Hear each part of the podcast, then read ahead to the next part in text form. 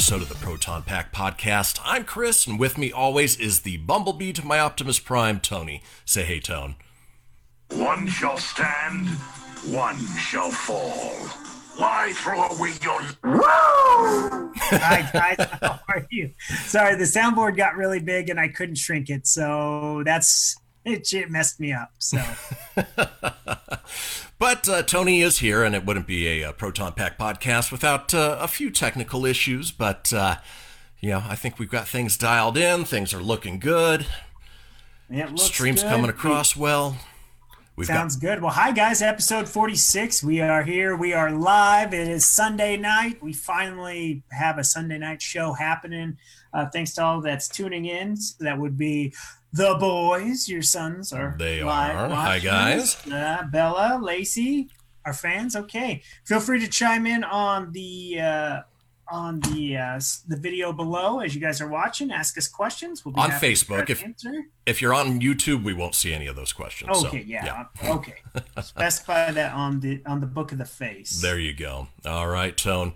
Well, let's start out the thing the way. Wow, it has been a while. Let's start out the It's way been we a while normally since do We've done a podcast. with our shameless, Shameless plug plugs. time? That's it. Shameless plug time. It is in these hills that Juan Valdez and his trusty goat gather coffee beans every morning.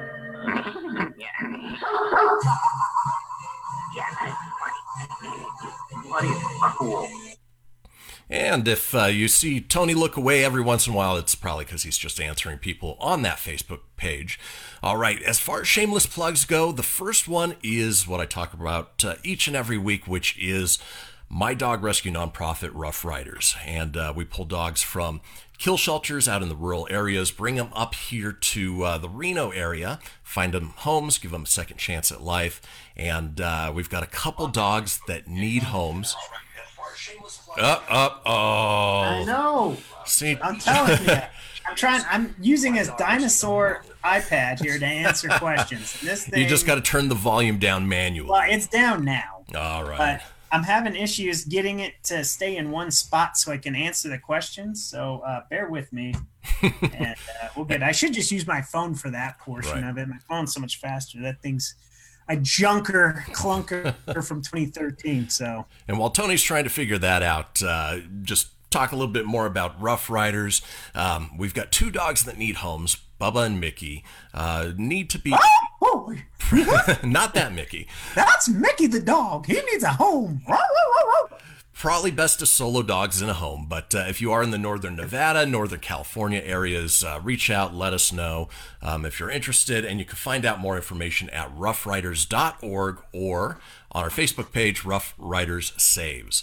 Uh, so that's Rough Riders. Tony, you do a little thing every Sunday, probably coming Every up here in a couple hours. Yeah, in a couple hours, I'll be uh, doing the movie segments with Jimmy Jones on Pop Culture Kaboom Radio on 95, uh, 4, 7. yeah, See, Jesus.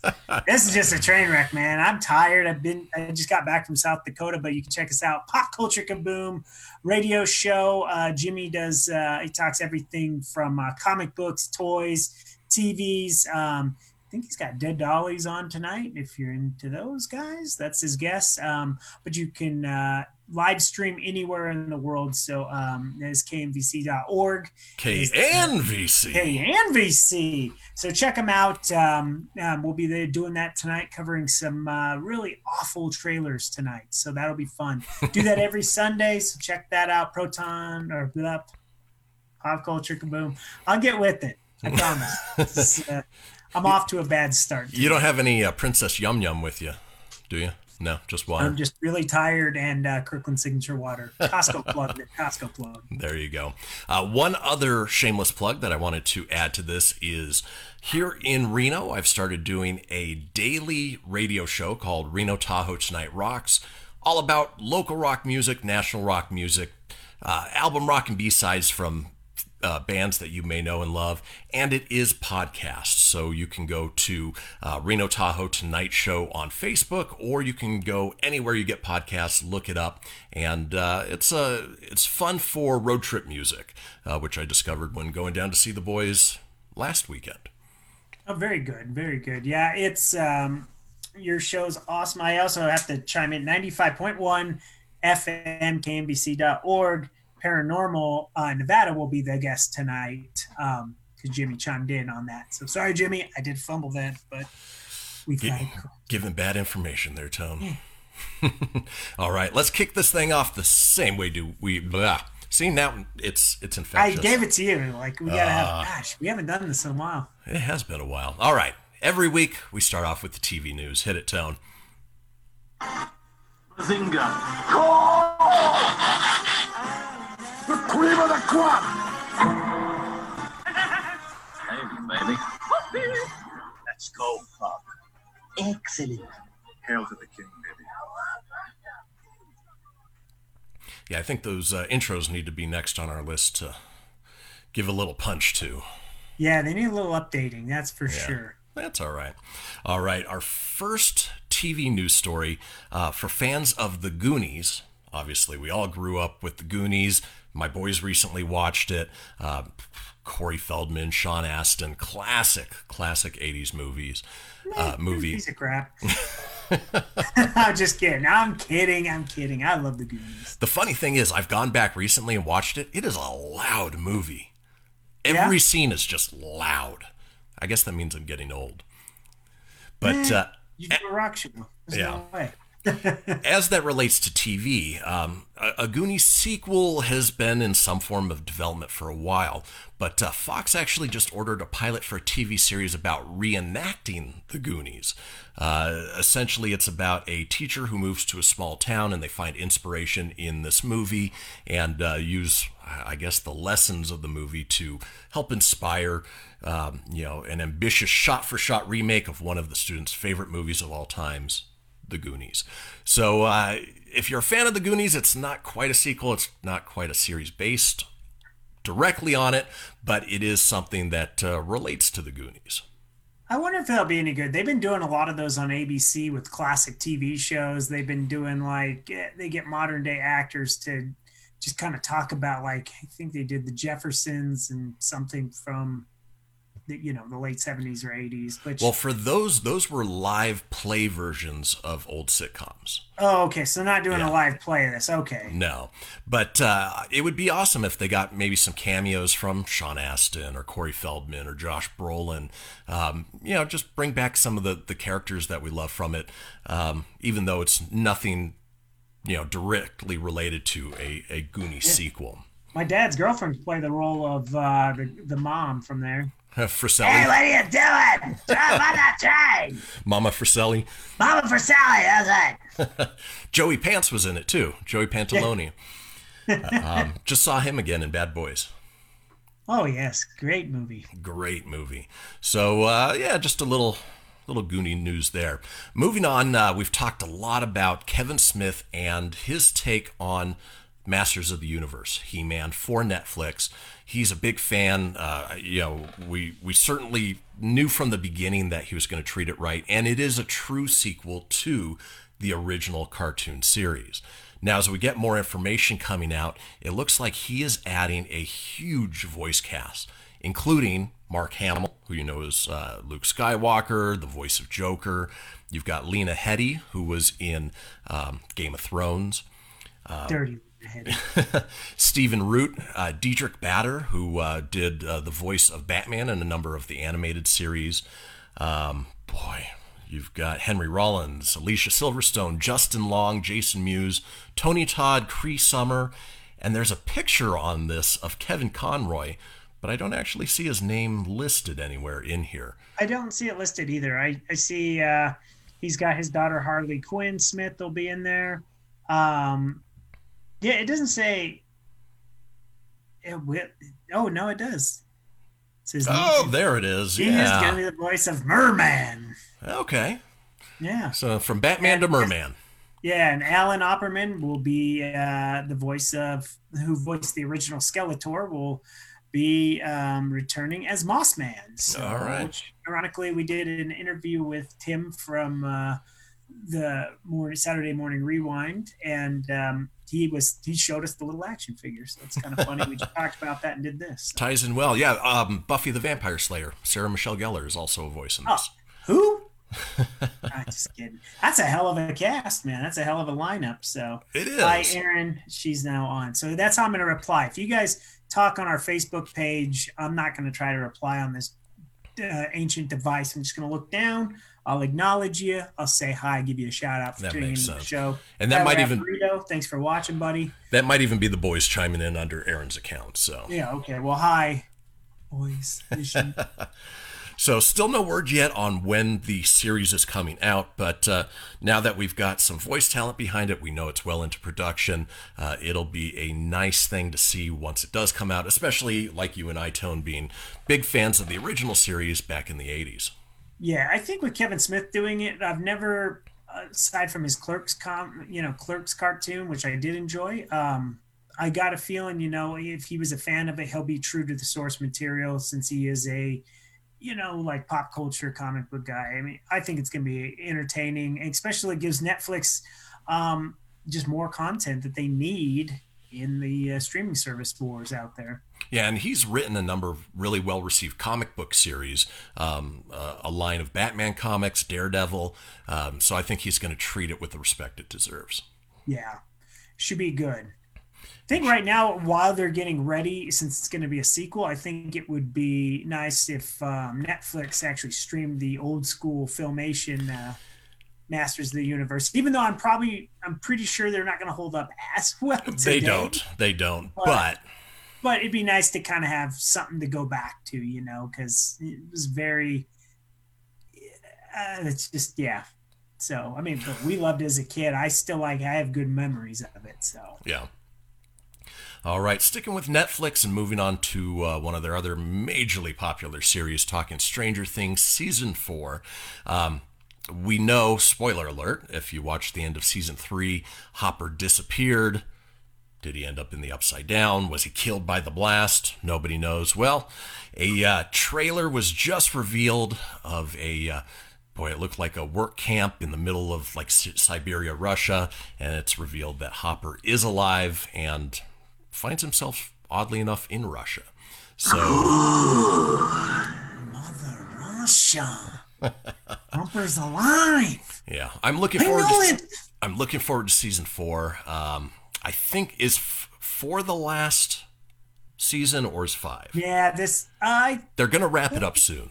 yeah I don't know if it's four or five. It's I want to say four is the last one, but I'd imagine they're gonna wrap it up soon, which is fine. You know, it's it's a fantastic series, but you do got to have an ending to tell the complete story. So Yeah, and better than running too long. And then you know, we've talked about it numerous times with The Walking Dead. You know, yeah, just- which is back tonight. So see where we pick up tonight. Yep. And uh, the series takes place in the 80s. We've mentioned uh, previously that it looks like each of the episode titles is going to be a play on uh, some X Men comic books, with the first one being titled The Hellfire Club. So, fun little tie in for uh, geeks like us. Yes. All right. And then finally, moving on to our last TV story. It is our trailer of the week. Uh, Netflix has just revealed a trailer for a brand new Transformers series. It's called Transformers War for Cybertron Siege. It's going to be a trilogy series, so uh, each season's going to be a, a different theme. Uh, computer animation. Um, Tony just watched it right before we got started here. It looks really good. Uh, It's it basically has the emotional story attachment that the Michael Bay movies lacked, um, with some amazing animation. Now, my only concern about this is that they've gone with a completely separate voice cast. So you don't get uh, Peter Cullen as Optimus Prime or Frank Welker as Megatron. They sound similar, but not spot on. Yeah, that definitely for someone like you that's a diehard Transformer fan, as well as others out there, it is kind of always harder when you have to watch, you know, the shows that you that you love with new voice. It's sometimes hard to wrap because you're used to one way. So Well, especially considering they brought them back as the voices for the Michael Bay movies, and so you know you get back into that you know swing of of hearing those again, and then you know they go a little bit different again. You know they tried to keep it similar, but but not exact. Yeah, I'm surprised they didn't get their voices because they were in the video games like uh, Yeah. War for Cybertron and the Fall of Cybertron, which were great games. And in fact, some of the animation in this trailer, like I was telling you when I was watching it, was it looked very similar to the awesome video games that came out uh, a few years back. Yeah. And so, for those of you who want to know what this series is going to be about, the uh, synopsis is Transformers War for Cybertron Trilogy Siege begins in the final hours of the devastating civil war between the Autobots and Decepticons. The war that has torn apart their home planet of Cybertron is at a tipping point. Two leaders, Optimus Prime and Megatron, both want to save the world and unify their people, but only on their terms. In an attempt to end the conflict, Megatron is forced to consider using the Allspark, the source of all life and power on Cybertron, to reformat the Autobots, thus unifying Cy- Cybertron. Outnumbered, outgunned, and under siege, the battle weary Autobots orchestrate a desperate series of counterstrikes on a mission that, if everything goes somehow right, will end with an unthinkable choice kill their planet in order to save it? Who knows? Ooh, it's gonna be good. Looks good. so if you want to watch that trailer, it is on our Facebook page.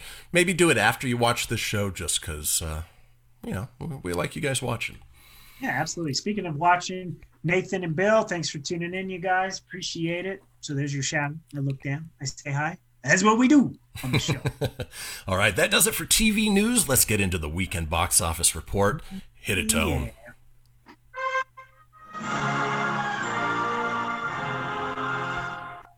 All right, in this part. weekend.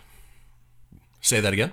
That's my favorite part. I like the weekend box office. It's always fun. Yeah, it's fun to see what's doing well and to poop on the Fun to get movies the that. button ready. All right. Funny.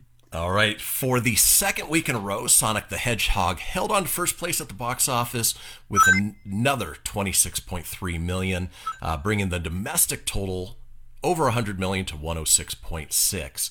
Um, it is now officially the highest opening and highest grossing um, comic, not comic book, video game movie game? of all time. Video games? Okay. Uh, Tony and I both had a chance to see it. We'll give our review here in just a minute, but uh, it is number one.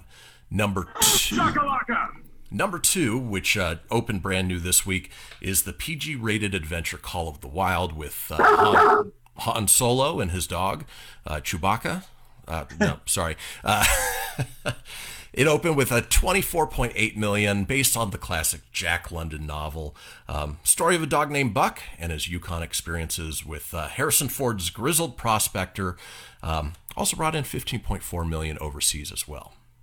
Yeah, the only beef I have with that movie is they should have just done it with a real dog because that CGI dog sucks. It doesn't looks look awful. great. Yeah. Yeah, it looks terrible Yeah. for today's standards. Now, I have read reviews. The reviews are pretty good out there on it. Um, I've had some friends post on uh, their social media pages saying it was good. So take it for what it's worth. Um, I won't give it any farts this week other than the CGI dog looks terrible. Yeah. That's it. Yeah, it looks like as of right now, it's getting about 63% And on Bill, Rotten Tomatoes. we'll tell you if Sonic was any good here shortly. You just Yep. got to do the, this really awful segment. It's not awful segment. it's informative. it's a very informative. All right. Oh, good for you. In third place was the R-rated DC Comics adaptation Birds of Prey with another 7 million in its third weekend, uh, bringing its domestic total to 72.5, worldwide at 173.7 million, uh, and reportedly cost 84.5. So at least it made, it made back its money. Yeah, I was gonna say it's weird that they have it listed as Birds of Prey because they they had to reboot the movie title to just be called Harley Quinn Birds of Prey because it couldn't just be Birds of Prey and the Wonderful Emancipation of One Harley Quinn Right. um, because they felt like oh well the title's the reason why it didn't do good. No, it, it could play a part in it, you know. Yeah. Obviously, if they led with the name Harley Quinn, you know, the character already existed. She was the best part of a terrible dumpster fire of a movie in Suicide Squad, but I uh, thought Will Smith was pretty good. well, he was okay. I. But uh, we'll give our review of that here in, in a minute as well. Uh, moving on, in fourth place was a movie I had no idea was even released. I just saw the poster when I was at the theater the other day. Uh, the Boy 2 opened with 5.9 million, which uh, Son of a bitch. uh, the first one had was it Lauren Cohan? Was she? I didn't the- even know. I didn't even know there was a first one. I, I I watched the first one, but I can't remember. the boy. Was it called Hans the boy? Brahms. Now it's Brahms. oh, it was just called Brahms. No, I was first thinking one. it was called the boy one, Hans, and then this one's Brahms, the boy two, and I can't wait for the third and filling part of the trilogy. Ha, Franz. Franz. There you Franz. Yeah. I was wondering if you were going to go with that. Yes. Um, So this one actually features Katie Holmes, and uh, as I looked through, Ooh, buddy. Sign me up. it was Lauren Cohan in the first one. So uh, something. Was it the kid from Full House, just like this one? It's got the boy from uh, Fuller House on there. Does it? No yeah, he's the kid that plays the boy. Oh no, the boy's It's all doll. freaky though. Yeah. It looks So- uh, fairly scary. Yeah. I, I may check it out when it comes to net. Yeah, when it comes Yeah, to I, Netflix. I, I think in uh, on the pop culture kaboom, I gave this a so-so or a blah. Um, I think I gave it a blah. I'd watch it at home because of uh, Katie Holmes, and I'm a huge fan of Katie Holmes. I like this might help your decision. Uh, the Rotten Tomatoes score right now is 11%. Ooh, that and for those out there that want to know, that is a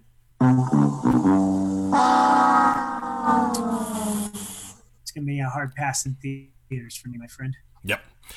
All right, fifth place, Bad Boys for Life, staying strong in the top five. Opened or uh, brought in another 5.8 million, bringing its domestic total to 191.7 and worldwide to 391 after six weekends. You don't see many movies holding on, uh, even in the top 10 after six weeks. No, man, that movie was so good. Yeah, and I took Jesse to see it for a second time. Um, I was going to see it with one of my friends, but she never made time or couldn't have time, so I'll have to just go see it again on my own. Oh, yeah! All right, sixth place, the World War One drama 1917 with 4.4 million. Uh, seventh place, the PG-13 thriller Fantasy Island, uh, Stop playing, boss. Stop playing. which is not the 1970s version that you remember. Don't stop playing, boss. Let's do a fantasy, boss. I wonder if it's any good. I mean, Blumhouse produced it. Well, it's got They've got a pretty good track Alex- record. yeah, it's I don't know. Let's see. Uh, let's see. In eighth place was the Oscar-winning uh, South Korean movie Parasite with 3.1 million. Everybody Donald keeps Trump's saying favorite movie. Who's?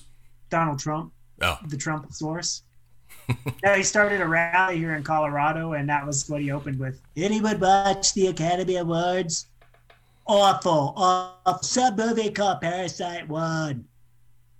Awful. and if uh, Um, t- Tony's Hi, freezing Robin. up Hi, here, Kendra. Hi, Yeah. Lynn Marie, Jeremy, and Karen. Hello. Tony's freezing up a little bit here. I'm looking at his uh, network connection, but uh, so Mine hope- says it's full. hopefully don't we don't lose them. But I uh, hope not. It says my end, but I am using dinosaur equipment. that's true. All right, let's see. Ninth place, Jumanji: The Next Level, another one that's been hanging in there for a while with another three million. What is Jumanji? And closing out the top 10 was the PG 13 romance The Photograph with 2.8 million. Um, just because I didn't get to do this a lot, There you go. I don't know. Next weekend, opening up, we have The Invisible Man, which uh, actually looks like a pretty good horror movie. Yeah, that one looks good. That's uh, something we're gonna cover on pop culture tonight, and that's uh, I gave that one a good. I actually do want to see that movie. Okay. And then a trailer that you sent to me last week, you have uh, Harry Potter, Daniel Radcliffe, in a uh, R rated action comedy called Guns Akimbo. Man, that looks awesome. I'll, I'll share that trailer on our Facebook page, man. It Daniel Rad it's he's been doing some crazy roles post Harry Potter, like he did Swiss Army Man. hmm Yeah, I didn't watch that, but uh, this Guns Akimbo looks freaking awesome. It's like uh, it's just a, it's just weird. Just It's- yeah, it. It's like yeah. a, it's like he's a video game character. I mean, he's not, but he's got two guns that are like attached to his hands, Bolted to his hands, yeah. Yeah, it Weird. looks like a crazy, just awful fun movie. Yep. Probably won't do it well at the box office, but should be fun to watch. Probably not, but nonetheless, still something um, I would be interested in watching. So. Yeah. Yeah. So, real quick, let's get into uh, a couple reviews of movies we've seen recently, at least since the last time we recorded. Uh, Birds of Prey being the first one. It is a R-rated DC movie, uh, kind of in the vein of what DC's trying to do, like a, a Deadpool type movie. Uh, you have Margot Robbie, who is back as Harley Quinn. You have Ewan McGregor, who is uh, the Black Mask, the main villain of the movie, and uh, a couple other. To the dark side, man. Yep. Disappointed in you, Obi. a couple other actors, recognizable actors. Uh, Mary Elizabeth Winstead is in it. Um, and I went in, and anybody who listens to this show regularly knows that I had zero expectation for this movie. I expected it to be terrible. Uh, the Suicide Squad was an awful, as I mentioned, dumpster fire of a movie, um, with Margot Robbie's Har- Harley Quinn being one of the better parts I think of we're it. gonna call her Hottie Robbie. That too. But uh, Hottie Quinn, man. Hottie Quinn. And then all of the trailers that started coming out for this. Again, I still was very underwhelmed. Went to see it, zero expectations, came out actually very pleasantly surprised. Uh, the acting, the storyline was fantastic. Uh, Ewan McGregor, his role as Black Mask, just flamboyant and over the top. And then the action was killer. The action was really, really good. Um, so I, I again pleasantly pleasantly surprised with the movie definitely worth going to the theater to see big action big sound big movie see it in dfx with the dolby atmos and uh, you know help it earn some more money you know this is a rare hit by a dc comics movie Yeah, I agree. I liked I liked uh, Black Mask for sure. He's very Ric Flairish. Yeah That's just a plug to yeah, Ric Flair woo in. But uh, I really liked the movie too. I went in with extreme low expectations. We had kind of made fun of the movie coming out on this show, like, oh god, that movie's gonna be awful. When it was announced, it was like, why would you do this movie? And then we saw the trailer, and it was kind of like, mm.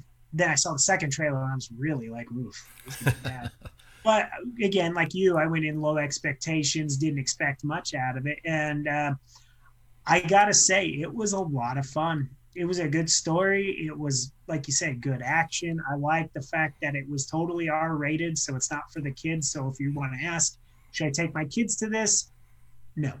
But And- for a nice date night, just getting out there and having fun, it, it would be like a DC type Deadpool. You don't break the fourth wall, and you know it doesn't take itself seriously, and it's just a it's a fun movie. yep Um, so get- I'm with you. I agree. It's it's a worth watch in theaters. It was a good DC movie. get your impression ready um, luckily we had no hot topic uh, jared leto joker in this movie. Yeah, yeah, ah, ah. Sorry, Lacey. That Joker sucked.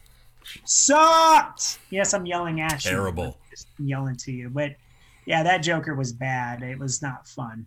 Um, but I like the fact that they reference the Joker in the movie, but you never see him. So Yeah. just a weird kind of off-camera shot of a flashback. But which i was good with yep yeah, I'm good. Yep. Let's see. Did she reply? Nope. Did did not reply. not yet anyway Yeah. So- Hi, Harmony. Thanks for tuning in. There is about a 15 to 20 second delay from us talking to what actually goes out on the video. So, um, yeah, we got to give people time to time to respond. Oh, she does. That begs See? the. Told Yeah, you. Um, no, that Joker is awful. If you tell me why you think he's good, I'll read your comment on the air. But I, I don't know. Did anyone else that's watching like that Joker? I, I was terrible. no, no, I think uh, Lacey's in the minority there. Love you, Lace. All right, the second movie that we're reviewing is another one that, again, went in with low expectations. Actually, took the boys to see it on uh, opening weekend. Go ahead and say the comment tone. I She, she said, I beg to differ. He was a fun Joker, and he's hot as the Joker. I don't know if he's hot. Like I wasn't. I wasn't all excited. kind of like mine a little more crazy, I guess. I, I don't think Joker has ever been uh, in the hot category No. by Who any that. Joker? Who that Joker? He's so hot. Uh, Uh-oh. I am getting a call. Sorry. My All phone's muted, but because everything's Apple, it, uh, there you go. Technical difficulties. Welcome back. All right. As I started moving on, uh, took my boys to go see this next movie. Opening weekend, again, went in with low expectations, especially considering the initial trailer, the constant moving back of the movie, um, you know, the way the character looked. We're, we're talking Sonic the Hedgehog. Um, the initial trailer that came out, he looked weird. He had human teeth, eyes were small and strange. And uh, the director came out and said, you know what? We're going to fix it. We're going to move the movie back to Valentine's Day weekend and uh, we'll make it right. Um, they made it right. I, I think they nailed the design of it. Um, again, with going in with very little expectations, it was just a fun video game Sonic movie. Um, you know, held true to the characters. You know, you didn't have a Dr. Robotnik that was vastly different from the video games. Jim Carrey's role was very much what you're used to in the 90s Jim Carrey, The Mask and Liar Liar and Ace Ventura. Very over the top. And, you know, they, they tied in the canon elements of the game very well. You know, his home world and, um, you know, the Echidnas, what Knuckles is part of. Um, you know, spoiler alert, you're going to see a, a, little bit of Tails there at the end, um, teasing the sequel. And, and his uh, voice, uh, his voice sounded a lot like the video game Tails as well. Yeah, and I thought Ben Schwartz did a great job voicing Sonic. He sounded very close to the video game version. Yeah. James Marsden did great. You know, I, I, one of my concerns again was, you know, when you take a, a character or a, a, franchise you know and you put them in the real world, like mm. what Transformers did, you know, trying to make the humans the main characters, it, it doesn't always work. But uh, they found that that fine line, and uh, you know, they they had some fun little Easter eggs too. You know, if you ever watched the Sonic the Hedgehog cartoon, uh, he loved chili dogs, and in the bar fight scene, he tried a chili dog. Um, a lot of a lot of good things there. You know, not a fantastic, great, perfect movie, but I think they treated it really well. Yeah, it was better than Super Mario Brothers from the Oof. '90s. That thing was a pile of poop. Um, I gotta say, um, I got a question. When do we get Crash Bandicoot the movie? Um, with the success of this, it's possible, but I I don't know. I don't know like, if he's I, a big enough character yeah, to warrant a movie quite yet. Sonic one. Um, yeah. I bet we get a new Super Mario Brothers movie before that. Well, we are. We know where one's coming. From. Illumination. Exactly. So yeah, um, video game movies are are definitely better than they used to be. I mean. Uh, I even early Resident Evil was they weren't great movies. They were kind of fun, cheesy action flicks. But I like uh, the real first one. You're all gonna do down here, and it had a bitchin' soundtrack. You know, a lot yeah. of heavy metal. Speaking of heavy metal, um, House Nine, former vocalist Nelson. N- Nielsen. Neil. No, it says Nelson. it's here. Nielsen. Nielsen. Sorry, Neil. I screwed you up there, buddy. Um, and Lacey suggests a Legend of Zelda movie. That would be good. That would be fun. Um, hi, Sandra. By the way, you're also on. Um, so with Sonic, for me, I I'm just gonna tell you a real short story about it before I give you my thumbs up or thumbs down. Um, I'll actually just spoil it. I liked it. Thought it was a fun movie, good kid movie. Wasn't expecting nothing out of it. Um, like I said, I I thought it was gonna be doomed with the whole uh, original look of Sonic. So I'm glad they pushed it back. And I went really just see uh, Jim Carrey. That was the biggest part was uh, seeing uh, Jim Carrey back to form, and I enjoyed the heck out of it. Now, for my theater experience, it was the weirdest movie theater experience I've ever had in my life. So I was feeling a little down on Valentine's Day. Uh, I didn't have a Valentine, poor me. So I went to the local AMC, which, by the way, Fort Collins, get a real AMC, man. That thing's a joke. Sorry, we're not sponsored by him, so I don't care. But I went down, saw Sonic, and um, uh, during the movie, you know, you had it's a kid movie, but it, um, you had kids that were, of course, talking and crying and on their phone, and and that's fine. I, I can block that stuff out. But what I couldn't get past was I'm sitting here and there's an empty seat here. And then there's this heavier set Asian gentleman just a seat away. And as the movie's starting to roll, Mr. Juan Pablo there, we'll call him John Pablo because Juan was cool. Um, he's sitting there and you know the opening credits you know has the sega and it starts showing all the video games and it's like sega just like the old video games and he's like oh it's the sega movie golden axe that was a good game golden axe shinobi was good and he's kind of doing I, I thought he was talking to his friend so i didn't think nothing of it but so that goes on. And then all of a sudden he's like oh sonic you little hedgehog the little trouble you're gonna get yourself into. He's staring at me. Like you know you get that creepy feeling when just like somebody's staring at you. Like you get the feeling somebody's watching you. So i'm watching it and then i'm like kind of feel like someone's looking at me. I look over. Sonic he's the best. He's the best. I'm just like what the f is wrong with this dude man i'm a weird guy but that guy creeped me out but then later on in the movie at one point he's like stretched out over on this seat next to me he's just like leaning over. Oh, you silly little hedgehog. That's Sonic right there. So for me, and so then I reply to a to a text, and uh, you know, and I'm kind of creeped out by this dude, and I'm looking at my text, and the guy behind me gets in my ear, and he's like, Put away your phone. "Okay, I take my phone out for one sec, which don't do at the theaters. It is rude, but I did it, and I'm okay getting called out, but I'm like, you ain't saying crap to this dude or the kids down there, but me. Okay, so it was a really weird experience. So thanks for sitting through my story. I did a horrible movie review where it took five takes to tell that story um, the other night because my phone kept crapping out. So there you go, Sonic the Hedgehog. Is it worth it? Yes, it is. Um, go take a look and go check it out. Well, it sounds like you could have gotten yourself a Valentine that evening. Yeah. yeah. Um, they definitely they listen to the fans for sure. Neil Yeah. just put that in. They definitely listen to their fans. I'm glad they did. It, it they did it real well because taking a fictional character put in the human world doesn't always work well more Yeah. times than Yeah. not. And um, no, Kendra, I don't get the feeling you guys are watching me. I kind of just there's no one in the room. So I watch it back and then I'm like, okay. Then I'm a little embarrassed. But In the moment, no, I'm not. So All right. Well, get that All but get that button ready, Tony, because uh, now that we've gone through our box office report, we've done our reviews. Let's get into some movie news. we gotta dust that button off.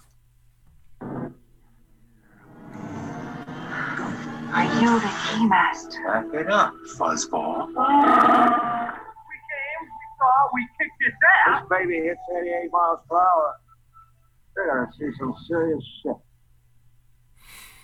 Movie time. Movie time. So last was it last episode? I think it was. Uh, we had announced that uh, Rick Moranis is not reprising his role in Ghostbusters, which is sad, sad, sad. Uh, it is one of our favorite movies of all time, and everybody's coming back for this. You've got uh, Dan Aykroyd, Ernie Hudson, Sigourney Weaver, Bill Murray. Um, Harold Ramis to some degree.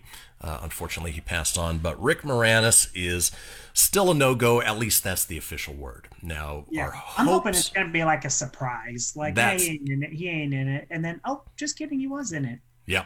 And he famously uh, retired from acting years and years ago, um, which is part of the reason he wasn't going to reappear. Now, with this new news, it gets my hopes up a little bit. Uh, it has been confirmed by Disney that Rick Moranis is returning to the Honey I Shrunk the Kids film series in a movie called Shrunk. And uh, he's going to be reprising his role as um, Wayne Szalinski, the father uh, of Josh Gad's character, who uh, was the little kid in the original. And uh, it's essentially a sequel and a reboot all in one. But the most exciting part about it, we get Rick Moranis back. Yeah, I think that's that's huge because he's aside from that uh, cameo where he did as uh, Dark Helmet on uh, the Goldbergs, he hasn't done any acting due to his uh, wife passing away. He retired, and uh, he, when you look back, he has done so many iconic movies and and so many iconic roles that. Uh, you know, it's always kind of a bummer when uh, they disappear for a while, especially when they tend to bring the franchises back nowadays you kind of want to see those iconic characters come back. So Yep. Y- You know, I found found out something very strange about uh, Rick Moranis. Did you know that he is a Grammy war- Grammy award winning country music singer? I did not know that. Yep. No. Uh, he goes by the agoraphobic cowboy and does like comedy country songs, Really? and they're entertaining. They're, they're worth right. checking out. Yeah. This is where I should have the more you know sound button. So I'm just going to give you one of these. Total exception, man. So yeah, with any luck, we'll get a, a surprise cameo from Rick, Rick Moranis in Ghostbusters. But we do know that he is returning for the movie Shrunk, which is set to arrive in theaters, and it won't be a direct to Disney Plus movie. Yeah, and I agree. Uh, Neil just chimed in too with uh, it's awesome to him too that Ghostbusters is coming back um, because uh, he read the synopsis of the script before the female Ghostbusters. So it's cool that uh, you know the the excitement is coming back for that. And uh, even with Honey I Shrunk the Kids, I think I haven't gone back and watched any of them, but I think Josh Gad will be a perfect fit as the older uh, son for the movie if it all goes well. And Yep. uh, should be good. I'm I'm very excited uh, to see him back at it. It's always great. And uh, I don't know what caused them to lose their minds, but you can probably hear the dogs in the Yes. background. Hey, welcome to episode 46, the train wreck. That's not really a train wreck. There's just fun stuff. Just There's getting back of- in the saddle again. Yeah, this is good. And there's a lot of people interaction tonight. So thank you guys so much for uh, watching and taking the time to comment. So, Jake, what's up? Thanks for uh, tuning in, buddy. Um, continue on with your questions. I'll give you guys shout outs. We'll try to answer them in between. And uh, Yeah, I think uh, Sunday live shows are probably our sweet spot. yeah, this is definitely good. So it's nice to be back at it. So thanks for watching. I don't know what that whole thing was. Turtle. Moving on, my friend. Moving on. All right. Uh, so as Harrison Ford is making the rounds doing press for Call of the Wild, inevitably questions come up about Indiana Jones 5. Now, he's mentioned that uh, they are in pre production, that he is returning as Indiana Jones, uh, that Steven Spielberg is involved, that he will be directing the movie. All good things. I mentioned in the last episode, I'm a little concerned about Harrison Ford's age and being able to pull off an action role like that. So I'm hoping there might be a little bit of a uh, passing of the baton. But recently, um, you know, he's given a little more information about uh, you know, what the storyline of the movie is going to be. Not the not the big MacGuffin, what they're going to be going after, but more of the the intricacies. He said, uh, "Well, I'm not going to share the story with you because that doesn't seem like a good idea.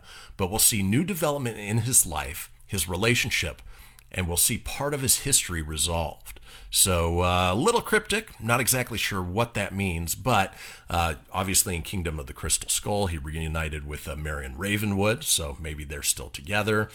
Maybe there's another son that is not Shia LaBeouf that uh, emerges, Chris Pratt, hopefully. And I uh, want short round back. oh, how much? Hey, lady, you call him Dr. Jones. Hold on, lady, we go for wide.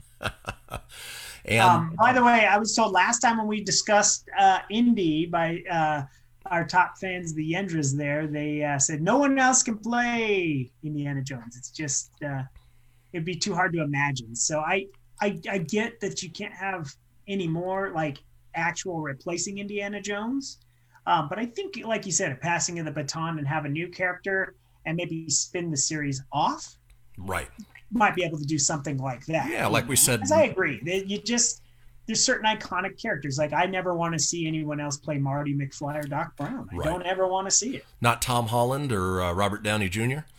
No, although that was a cool little video. That deep fake, yeah.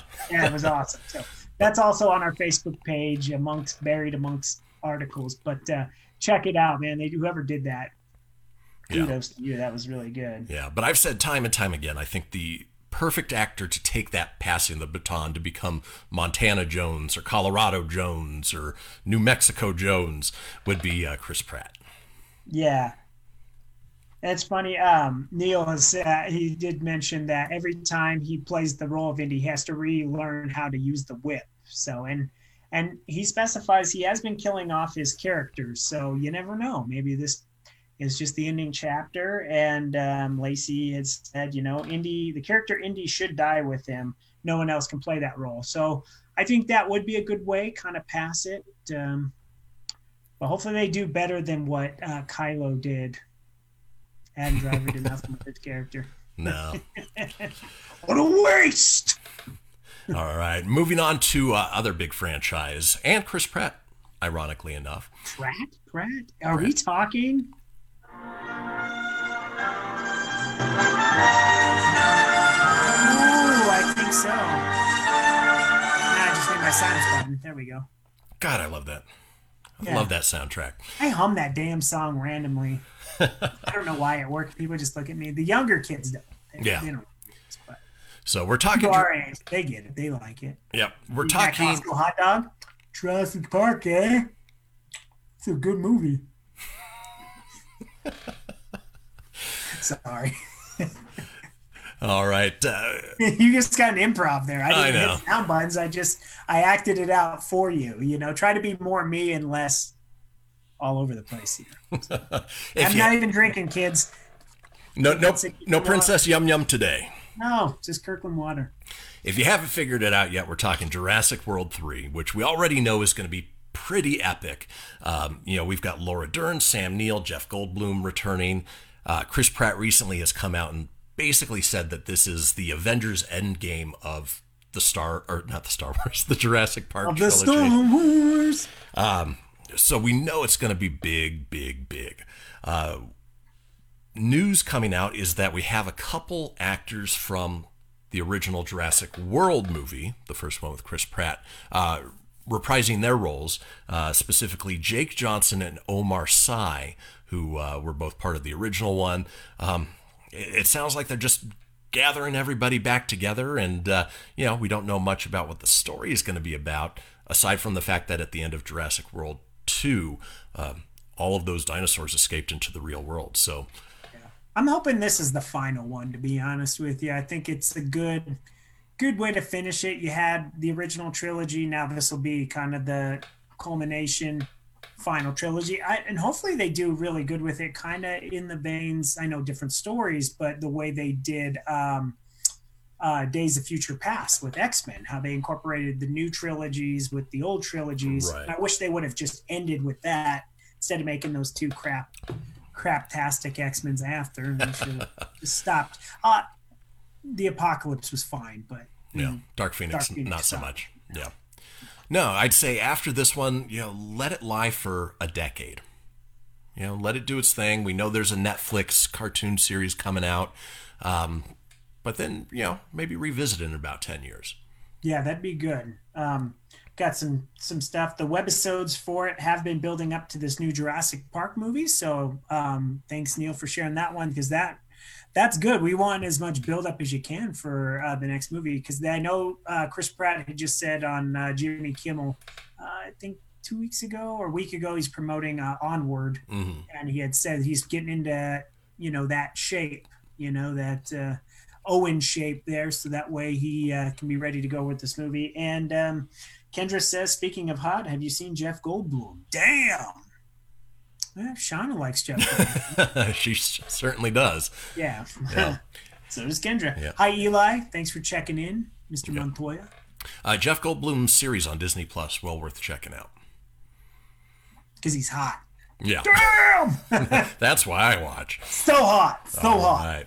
Okay. All right, moving on. Um, you know, we've been talking a lot about the next Batman movie coming out, titled The Batman. We know uh, Matt Reeves is directing. Uh, Robert Pattinson is donning the cape and cowl. We have wonderful actors like Zoe Kravitz, who's playing Catwoman, Paul Dano as the Riddler, Jeffrey Wright as Commissioner Gordon, Andy Serkis as Alfred Pennyworth, Colin Farrell as Penguin, and John Turturro as Carmine Falcone.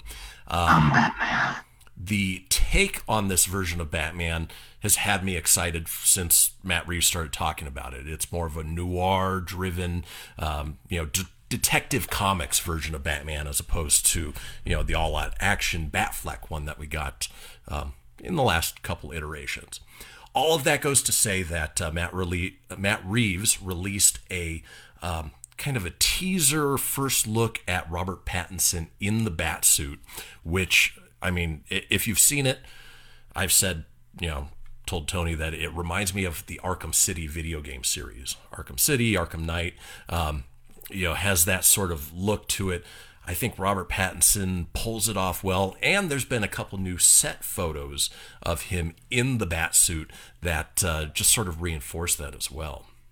Yeah, we'll share that on our Facebook page. So if you haven't seen it, I mean, you could just Google it, but we'll make it easy. Just stick around on the Facebook page. I'll have those uploaded. Um, I was kind of like the initial trailer or teaser trailer. I was like, eh, okay, you know. But uh, you know, I do see what you see with the Arkham uh, style look, and after seeing the uh, set pics and him on the bat bike and stuff, I'm okay with it. I think he's looking pretty good, and uh, I think he's going to do really well with it. Uh, ben Affleck just recently did an interview and said the reason why he dropped out of the Batman was due to the production issues and kind of the headaches of the Justice League. So now that all that's kind of behind us, you know, and um, you know, hopefully DC can continue to surprise us like they did with Harley Quinn and now the Batman. This teaser trailer, I like that it wasn't a trailer; it was just a teaser of the bat suit. Yeah, it was just a little camera test to see what it looked like in, in this case, very red lighting. But, uh, you know, and if your only exposure to Robert Pattinson is in the Twilight movies,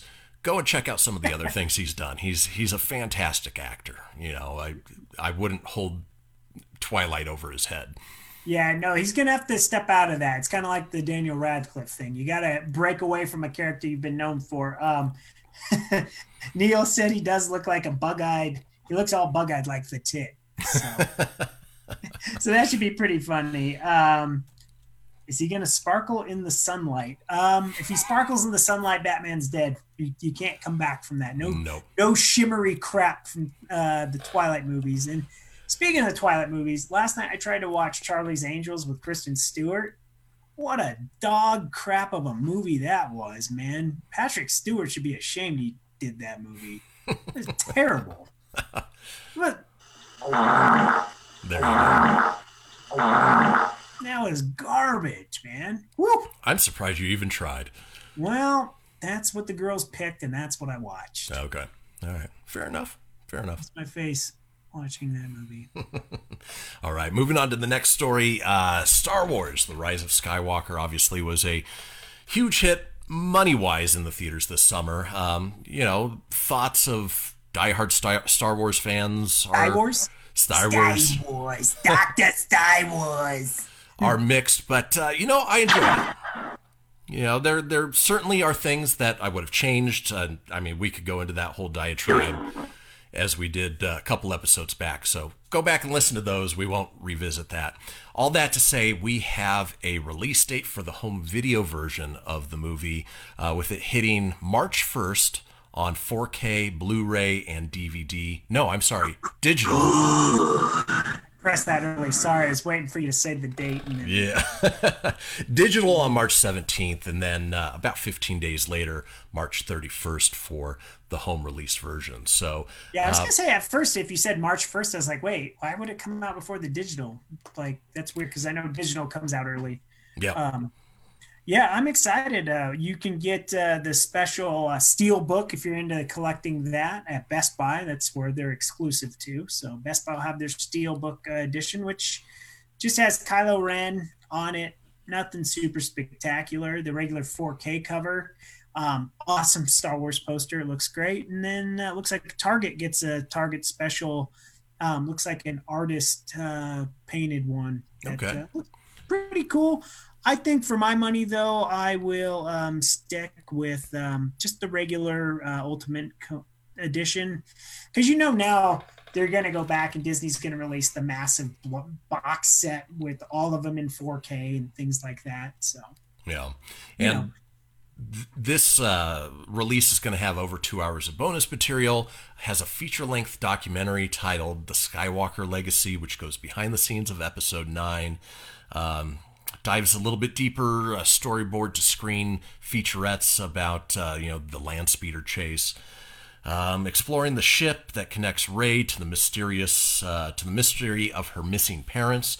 a closer look at the new droid D-O, and then a conversation with Warwick Davis about his return to Wicket the Ewok. So some good behind the scenes stuff. Yeah, definitely. I think it's good. Um, Neil said too, as a longtime Star Wars fan, I think J.J. Abrams saved it. He's seen every Star Wars since Empire Strikes Back in theaters. Um, I like the I like his take on the new trilogy. I wish he would have done the second one because I did feel a lot of The Last Jedi, directors. Yeah, like Rian Johnson, Rian Johnson, and uh, he undid a lot of JJ's work in the Force Awakens, and now he kind of went back and undid some of the stuff from you know the Last Jedi. So um, while they weren't my favorite of the trilogies, I still enjoyed them. Um, I did enjoy the Rise of Skywalker, and um, uh, yeah, I'm looking forward to this coming out. I'm looking forward to watching the behind the stuff. I really like D-O. Kind of wish he would have shown up in a Star Wars TV show. I think he could have done a little more with them. Um, and same's with uh, Babu Frik, right? Yeah. he was a heck of a character. So and Keri Russell would have been cooler if she showed up. Maybe she'll show up in The Mandalorian or something later. Yeah, yeah. Keri Russell, her character was sort of wasted a little bit. Also, the um, uh, the other former stormtrooper that teams up with um, with Finn at the end of the movie, I forget her character's name. She was sort of a waste of a of a character, not necessarily needed to tell the story. Oh yeah, yeah. No, not at the end. Um, I think they were just uh, trying to fit in all their bells and whistles that you got to have in movies nowadays. You know, you have to have all your requirements. So. Yep. Um, but I am uh, I am excited for uh, like Neil had said here too, uh, Knights of the Old Republic. If that's where we're going with the future Star Wars movies, I'm I'm all for it. I am too. Um, I I trust uh, that the uh, Star Wars franchise is all good. I know we're on a Star Wars tangent all of a sudden, but uh, you know, like the Mandalorian, freaking awesome. Can't wait for that to come back. So well, let's move away from Star Wars and over to okay, if we must. over to Marvel for a story. So, um, one of the more, more exciting announcements in this next phase of Marvel movies is Doctor Strange in the Multiverse of Madness, touted Doctor as Strange. touted as the first Marvel horror movie, and it's going to tie in a lot of the uh, TV series that are happening as well, including uh, uh, WandaVision and Loki. But uh, one actor that is not returning to the movie is Rachel McAdams, who played Christine uh, Palmer. She will not be in this movie, uh, even though you know she was sort of the love interest in uh, the first Doctor Strange movie. The good news is that uh, we've got uh, Chiwetel Ejiofor and Benedict Wong returning. Of course, uh, Ejiofor is Baron Mordo, who, if you follow the comic books, know became a villain, and then Wong, who is just awesome as a wizard. Yeah, he was great. The first Doctor Strange was very cool, very uh, Inceptionist like. Um, that's twice I got to say Inception on this. and I just like that sound effect. But uh, I'm very excited uh, for uh, to see the next uh, chapter in the Doctor Strange series. Um, it's okay that Rachel McAdams is not in there. It's kind of like when Natalie Portman disappeared from Thor. I mean, she was uh, obviously in um, the second one, but disappeared for Ragnarok. And she's coming back for Love and Thunder, though. Yeah. So you never know. Rachel McAdams could come back there. I mean, it's a Marvel paycheck. Why would you not go back for it? I mean, it's not like she's doing anything nowadays that I can think of movie wise. So And I actually that's not a knock. I do like her as an actress. I, and I actually saw fine. a rumor in the story for the first time. Mike says, "Well, no Rachel McAdams. There goes my interest. Marvel horror, man. I It's supposed to be scary. Come on. Well, and to talk to that, um, there is an article that Sam Raimi may be the new director for Doctor Strange 2. there you go. We'll just get we'll just get uh, Kristen Dunst in there, and maybe Tobey Maguire as a bad guy. Well, I'm, I'm not thinking Spider Man. I'm thinking I more know, Evil Dead and his horror chops there. Yeah, so I Raimi is a heck of a good choice if they get him. That's awesome. And yes, uh, Benedict Cumberbatch will be back, and yes, that is all you need because he is Doctor Strange. Yep. So you're Yep. fine. All right. So we're done with movie news. We're moving on to toy news, which we don't cover a whole lot in this show. But uh, this weekend was Toy Fair 2020. Yeah, we don't even have a toy intro because we, We don't, don't. talk toys. So we could do a generic one. curious to see what you come up with. It's the Pro Talk Pick. It's the Toy Fair Show. It's a terrible intro. Let's talk some freaking toys. Yeah. that was bad. All right. So all the news coming out of Toy Fair. Um, I mean, there's some, some some wonderful things coming out, but I think probably the biggest draw has been everything Baby Yoda. You've got Oh, yeah. an animatronic Baby Yoda. You've got a Build-A-Bear Baby Yoda. You've got a plush Baby Yoda, uh, Pop Baby Yoda, Lego Baby Yoda. Um, you name it, Baby Yoda is on it. Board games. Baby Yoda condoms. so small they ain't gonna fit you, Becca. um, Mandalorian themed Baby Yoda Operation and Trouble board games. Yeah, that's that's they're starting to jump the shark a little much. That's ridiculous. Yeah. Uh, so if you know if you were disappointed that there wasn't enough Baby Yoda stuff at the launch of the Mandalorian, there's more than enough coming out soon. Um, along the lines of Mandalorian, and I think you shared it on our Facebook page. Lego has a set for uh, the Mandalorian ship, which looks fantastic. Oh, it looks great. It looks so cool. I thought that, and I know Michael liked this because he, him, and Bella they do uh, the Lego Brickheads, um, which I do have sitting on the shelf right over here somewhere. um, but they have uh, the child and the Mandalorian on there, which is really cool. If they tilt up, you can kind of see it. There you go. Yeah, there they are. Yeah, they're kind of in the background there. Yeah. All right. Other uh, new products to come out at Toy Fair. There's new uh, Minecraft figures. The boys will enjoy that. A uh, whole bunch of new Funko Pops, including uh, Avengers based on the video game, which we're going to talk about here soon. Um, the biggest uh, anime that's out right now, My Hero Academia, which I know just about nothing about. Uh, the Boys, the Amazon series, uh, Pokemon, Yu Gi Oh! Uh, a couple uh, Marvel uh, studio fun ones. You've got Yeah, let's see if I There can you get go. close enough to there. So there's uh, Stan You Lee's know. character from Thor Ragnarok, which was fantastic. there you go. We grow up. You keep talking toys. and- Yep, you got Valkyrie on the horse. Uh, right now, Tony's on the Tiger Electronics old Sorry, I didn't know if we were LCD games. Oh no, you're fine. Uh, those old Tiger Electronic games. I don't know if you had any of those, Tone, but those. Oh yeah, I had uh, had uh, X Men, Aladdin, and I think I had Sonic the Hedgehog two, not three. But but those games were so just cheaply and uh, you know it's just the same thing. But they were so cool back in the day. But it was just the little yeah. Yeah. Um, you know, Mortal Kombat 11 uh, Spawn action figure, so his version from that. And then uh, Todd McFarlane actually just announced a uh, line of basically re releases of his first line of Spawn action figures from way back in Very 1995. cool. I I'm a huge fan. I know when we talked with uh, Tim uh, before the show, and we did that with Saturday morning. Um, Which, if you're listening or watching this now, the video and podcast of that interview is going to be released tomorrow on Monday. Yeah, so check that out. Real good, hour long, awesome conversation with him. But I didn't mention, like, as an adult, one of the toys that, you know, I really appreciate are the McFarlane figures. You know, as you can kind of see in the Bronco thing down here, I've got the, the two Elway McFarlanes and two Peyton Manning McFarlanes toys. So they don't have to just be of comic books. And he does awesome sports Yeah. figures as well. good detail. I mean, fantastic detail in those. And then uh, just one, you know, final uh, note of what was released at um, uh, Toy Fair uh, Transformers, which again is my favorite uh, toy series of all time.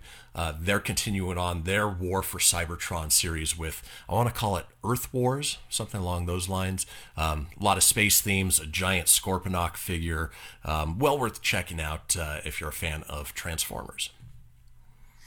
Gotcha. I can't wait, man. Sorry.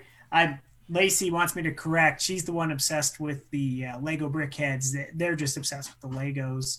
Um, also, hi Heather, Miss Blacktop Devil. So, um, moving on to the next story of another series that was released, obviously based on the name of this podcast, we're talking Ghostbusters. I didn't realize that Mattel had lost the rights to the uh, Ghostbusters figures and that Hasbro has now picked them up. Uh, they're releasing a whole line of Ghostbusters based figures, similar to uh, like Black Series for Star Wars. Uh, highly articulate, very detailed, and this first wave includes Peter, Ray, Egon, Winston, Dana, and Gozer, and they're doing what is very popular with the Hasbro comic book toys, where they're including a build a figure. So if you collect the entire thing, uh, you get to put together one of the terror dogs. And so uh, you look like your old dog Harley. it does, yeah. Yeah, so that's what it looks like. I'll get it closer, but if you put them all together, you will get that beautiful looking. Picture. Yep. but uh, the detail is fantastic. Um, you know, the proton packs all have, um, you know, really cool streams that you can stick in the ends of them and, you know, set them up the way you want to. And I would assume we'll probably see an Ecto 1 here soon. Uh, wave 2, you'll probably get Rick Moranis' character. You may get some of the uh, Ghostbusters 2 characters, um, you know, with the slime cannons, and of course, our favorite character, Vigo. Yeah. Oh my God. There, the detail on these action figures, which you can check them out. That's already posted on our Facebook page, so you can check that out. That's already up. But man, the detail they have on that that came out of the toy fair, amazing. Some Yeah. good stuff right there. I think it'll go good with the uh, Ghostbuster Funko Pops. right. You think we'll get a uh, Janosz figure? no, no, Janosz, for you. uh, where you be? I set it up, you knock it down. Yeah, I try. All right, that does it for toy news. All right, we are finally to our last segment. Now we're talking video games, which we do have an intro for. Oh, we do. Hey man, you want to play video games?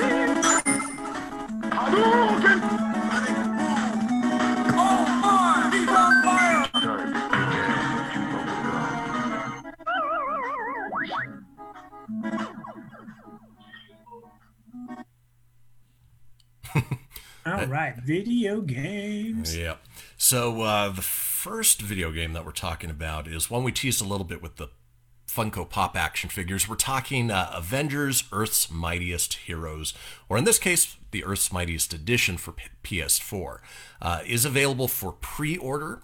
Uh, the game itself comes out September 4th, but the pre order comes with not only the game, but uh, basically a statue of Captain America, a little bobblehead of uh, Hulk, um, a Thor keychain, a little uh, Black Widow.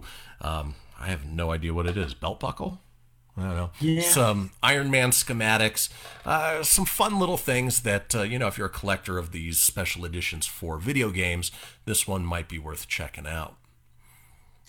Yeah, um, I'm excited for the game. It got pushed back a little bit. It was supposed to be out in May, but it looks like uh, September is the new uh, the new date for it. But um, they're going to do a beta first on PS4. Um, it's going to be an original story. It's not going to have anything to do with the movies, um, so you're not going to see the likeness of like Robert Downey Jr., Chris Evans, uh, Chris Hemsworth, or any of them. So don't be disappointed if they look a little different than what you're used to, because they are very modeled after real, you know, like real world, but Right. um, And I- more so than their comic uh, counterparts, Yeah. I should say. And my hope is that the reason it was pushed back is to work on the character models. Obviously, when we fought, first saw the teaser trailer for it, you know, Square Enix is known for some amazingly beautiful character models. I mean, just look at the Final Fantasy games. Uh, these ones were underwhelming and, uh, God, like, you know, you expect in video games that, you know, hair looks realistic with what we saw early on, it looked like you know polygon, you know, single piece polygons looked really weird. So my hope is that they fix that, um, and that is what plays into the pushback a little bit. Yeah, I feel like it's in good hands with. Uh, I mean, Crystal Dynamics. I don't remember so much uh, other than Gex back from PS1. That's right. Yeah. And that was for at the time, man. The graphics and everything were real detailed. Today they don't hold up and they're pretty crappy. But um, you know, sleek and stylish. They have all kinds of uh, outfit packs. They're doing all kinds of pre-orders, and um, you know, I think you know, based on the trailers, um, it looks really awesome. I've I've pre-ordered it um, on Amazon. When it's supposed to come out in May, but is, I'm learning like you guys. It is now um, the four uh, September fourth is when it'll. Yeah. And the gameplay looks fantastic. Oh, it really does.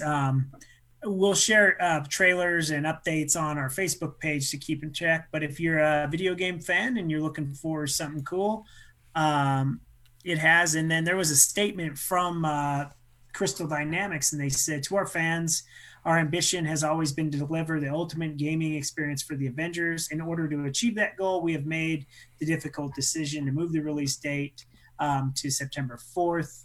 Um, we know we want to honor these legendary characters and we know what the superheroes mean to us. So we want to deliver the original story, campaign, co op, and content for years to come. So, with that being said, we need additional time to focus and deliver the high standards to our fans that they expect and deserve. So, I'm okay with that. Don't rush a game. You're going to end up with something like Marvel versus Capcom Infinite, which we're both Marvel versus Capcom fans. And wow, Infinite was just not a good game. It was very Nope.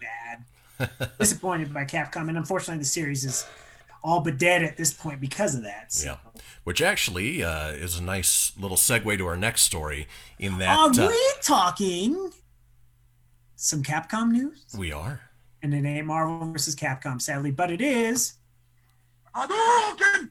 Tiger uppercut! Street Fighter Five. the, the more money, the more money you throw at us edition. Don't worry, don't buy the first initial one, ladies and gentlemen. buy the buy the tenth installment of this one. Yeah. So, Street Fighter Five is uh, out. I'll let you uh, roll it, and I'll chime in. Yeah, so uh, Capcom is looking to move away from uh, Street Fighter V.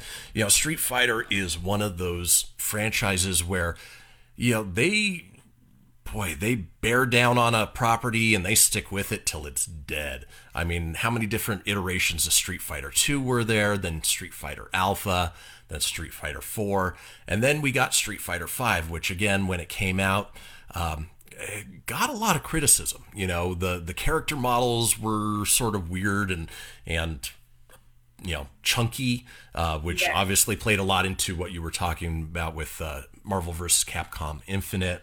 Uh, there was a lack of gameplay. The story mode was um, short. Yeah. And And, that- and a huge thing that hurt that hindered it was it was just on the PS4. So you well, that's great for PlayStation owners, but you're taking away, you know, from you know at the time Switch didn't exist when it came out, but uh, you take away from your Xbox One crowd. Um, they did finally release it for Steam, so you can play it on your PC now. But other than that, man, there's not a whole lot. And I remember buying this on a Black Friday deal two years ago. I bought the bare bones twenty dollar edition. I liked it. I didn't ever buy any of the, the DLC or anything, but then they released the arcade edition and it had more characters and stuff. And I think they wanted to charge me another twenty bucks for that. And I'm like, I'm not paying Yeah. 20 more bucks. But now they have the champion edition. So this is the bells and whistles. So now you have 40 characters, 34 stages, over 200 costumes. Um, they just did a new updated patch um, or net code fix, so that way you have better chances of finding fighters online. Um, but um, there you go. If you're a fan of Street Fighter, this is the definitive and the last version they're releasing. The only thing they dropped the ball with this one is again, they could have released it on the Switch. I think it would have drove a hell of a lot of units, and even releasing this version, the final version on the Xbox, I think putting it out there for more of the masses to play um, would have done Capcom a huge service because Capcom, I'm a huge fan of the fighting games that they deliver. They have totally dropped the ball over the years. It's not what they're known for. There's other companies like uh, Bandai Namco put out Dragon Ball Z Fighters, which basically stole the thunder. It took everything that was fun about Marvel versus Capcom and threw it in their universe. And uh, Yeah. you know, while I'm not a big Dragon Ball Z guy, that game was a lot of fun to play. Um, Well, and Mortal Kombat and Injustice, I mean, they are the echelon of fighting games right now. Yeah, and and that's the thing. And uh, Evo is coming out, which is a big a uh, uh, fighting tournament, and they typically announce new games there for Fighting World and stuff like that. So if you're into video game fighting, um, Street Fighter Five Champion Edition will be played by the pros, and Marvel vs. Capcom Two um, got brought Which back. is for this, exciting, which is yeah. awesome. Yeah. So there's there's good hope that you know that this Capcom version of Street Fighter, well, this Capcom, they're all Capcom, uh, that Street Fighter Five is well received, and then um, hopefully there's some interest. I think they need to go back with what they did well. I Yeah. think they strayed too far away, and the whole 3D model thing just never worked for Street Fighter. It was always a great 2D fighter. Um, the people that did 3D World well was uh, Tekken. Yep. Tekken was an awesome 3D fighter. Virtua Fighter was great. Um, Dead or Alive, that was another good Namco one. Soul Calibur. So those are great 3D fighters, but for 2D, Street Fighter was definitely always a great 2D fighter. Um, I know you just picked up uh, the anniversary collection on the Switch during the uh, Capcom sale. Yep, yep. Played Uh, it with the boys, and you know, it, it's when I great. I hadn't played a whole lot of Alpha or Street Fighter Four, and so it was nice to sort of discover some of these characters that I wasn't familiar with, and Yeah. and uh, you know, even in Street Fighter Two, you didn't have any of these power moves that you had to know the, you know. The movements for, and so it's been fun, sort of re-exploring the whole Street Fighter franchise. Oh, absolutely. That was one of the biggest things we grew up. Um, I was just out with my uh, sister-in-law uh, at a uh, barcade um, down in Rapid City, South Dakota, uh, two nights ago, man. And we, I introduced her to Marvel versus Capcom One. They had it there, and she never played it before. I said it's really easy. Let me just teach you. Two buttons here. This tags this character in. This is your special move. Yep. Hit buttons, and you're. And she kicked my ass yeah, which was great because I told her what characters to pick. I go pick War Machine and Gambit. I guarantee you, you build up your power meter, you're gonna kick my ass. So, and I and well, I did let her kind of at first, but Right. then she got down the button mashing and understood it. So, Yep. you know, I wish Capcom would go back to basics. Neil said it perfectly too. Go back to basics. Um, Which they have a chance to do with Street Fighter Six now. yeah. Hi Heidi. Hi Jeremy. Thanks for tuning in. They- Appreciate you guys. Yep. Also, thanks for everybody that just jumped on this last week. Um, I know I, I hit the request all button on my Facebook page, which I didn't mean to do, but I'm glad I did because now we have a ton of new listeners and there's so much interaction tonight. This is great. It's So fun, yeah. Thank you very much, guys. We we truly appreciate you. Thanks, uh, Jake Furlong, being one of our new top fans. Thank you for sharing it on your page and giving us a shout out, man. Yeah. Um, means a lot to us. So And thank if you. and if you did just tune in halfway through, three quarters of the way through, you can always go back, rewatch the video, or as you can see in the video, uh, we release it as a podcast in audio format. So you know you don't have to be watching anything. You can play it during a drive or a long day at work, and uh, yeah, you know, let us know what you think. Subscribe, please, please subscribe. Um, and yeah, you know, we have so much fun putting it together and doing it that uh, you know we're we try as hard as we can to make it a weekly thing. Ideally Sundays, you know, right now. But this has uh, been a good fit. This, um, this, I think, this is the uh, perfect uh, opportunity. So, um, we we do like interaction. So this is nice doing this live one. to have you guys actually chime in. I know uh, we're not perfect. We don't get paid to do this, um, but it is getting better every week. Uh, Kris upgraded his equipment, and uh, I'm going to be needing to, obviously, because there are some technical difficulties on my end still. But uh, whatever you guys want to say, um, you know, please chime in. And, and Neil, thank you so much, Yeah. man. You had a lot of good questions, and um, and insight sorry. too. Yeah. yeah, and, and it's always good. You know, I love that that part too. So. Um, yes, Lacey, I agree with you. It does help when it's not at 11 at night. Um, Yeah. Working retail, it's kind of hard for me to do these, but uh, you know, tonight worked out really well. So, uh, again, uh, thank you guys. Please chime in. Let us know what we could be doing better. We always, you know, give us some topics. Um, some of the news stories this week were sent in to me by Lacey um, and, and other fans. So um, feel free to do that. And uh, we're gonna cut this out. I think uh, it's been a nice lengthy show. And Yeah. So Yeah. before you play us out, uh, make sure you uh, keep an eye on those podcasts and on Facebook for our. Yep, Tony's got uh, the right idea. that. Yeah. for our interview with Tim Nidell of Saturday Morning Rewind. That was a lot of fun, and we did it just before this. And uh, we hope to bring you guys Yeah. more fun interviews as well. Yeah, and if you guys are looking for another fun podcast too, you know, check his out. Saturday Morning Rewind. Um, you can go to SaturdayMorningRewind.com. You can go to all the above to find him as well. Um, he has interviewed so many incredible voice actors, actors. Um, his videos are a lot of fun to watch. So, um, and, and he's just been nothing but nice to us since we met him. So please give uh, Tim a uh, follow and support him as well. And uh, that's about all I got to say this week. Yep. Play us on out, Tom. All right, later, Gators. Um, and this is out. Maybe. I am hasta la vista, baby. That's it, man. Game over, man. It's game over. Woo! Mommy, where's Fluffy? Goodbye.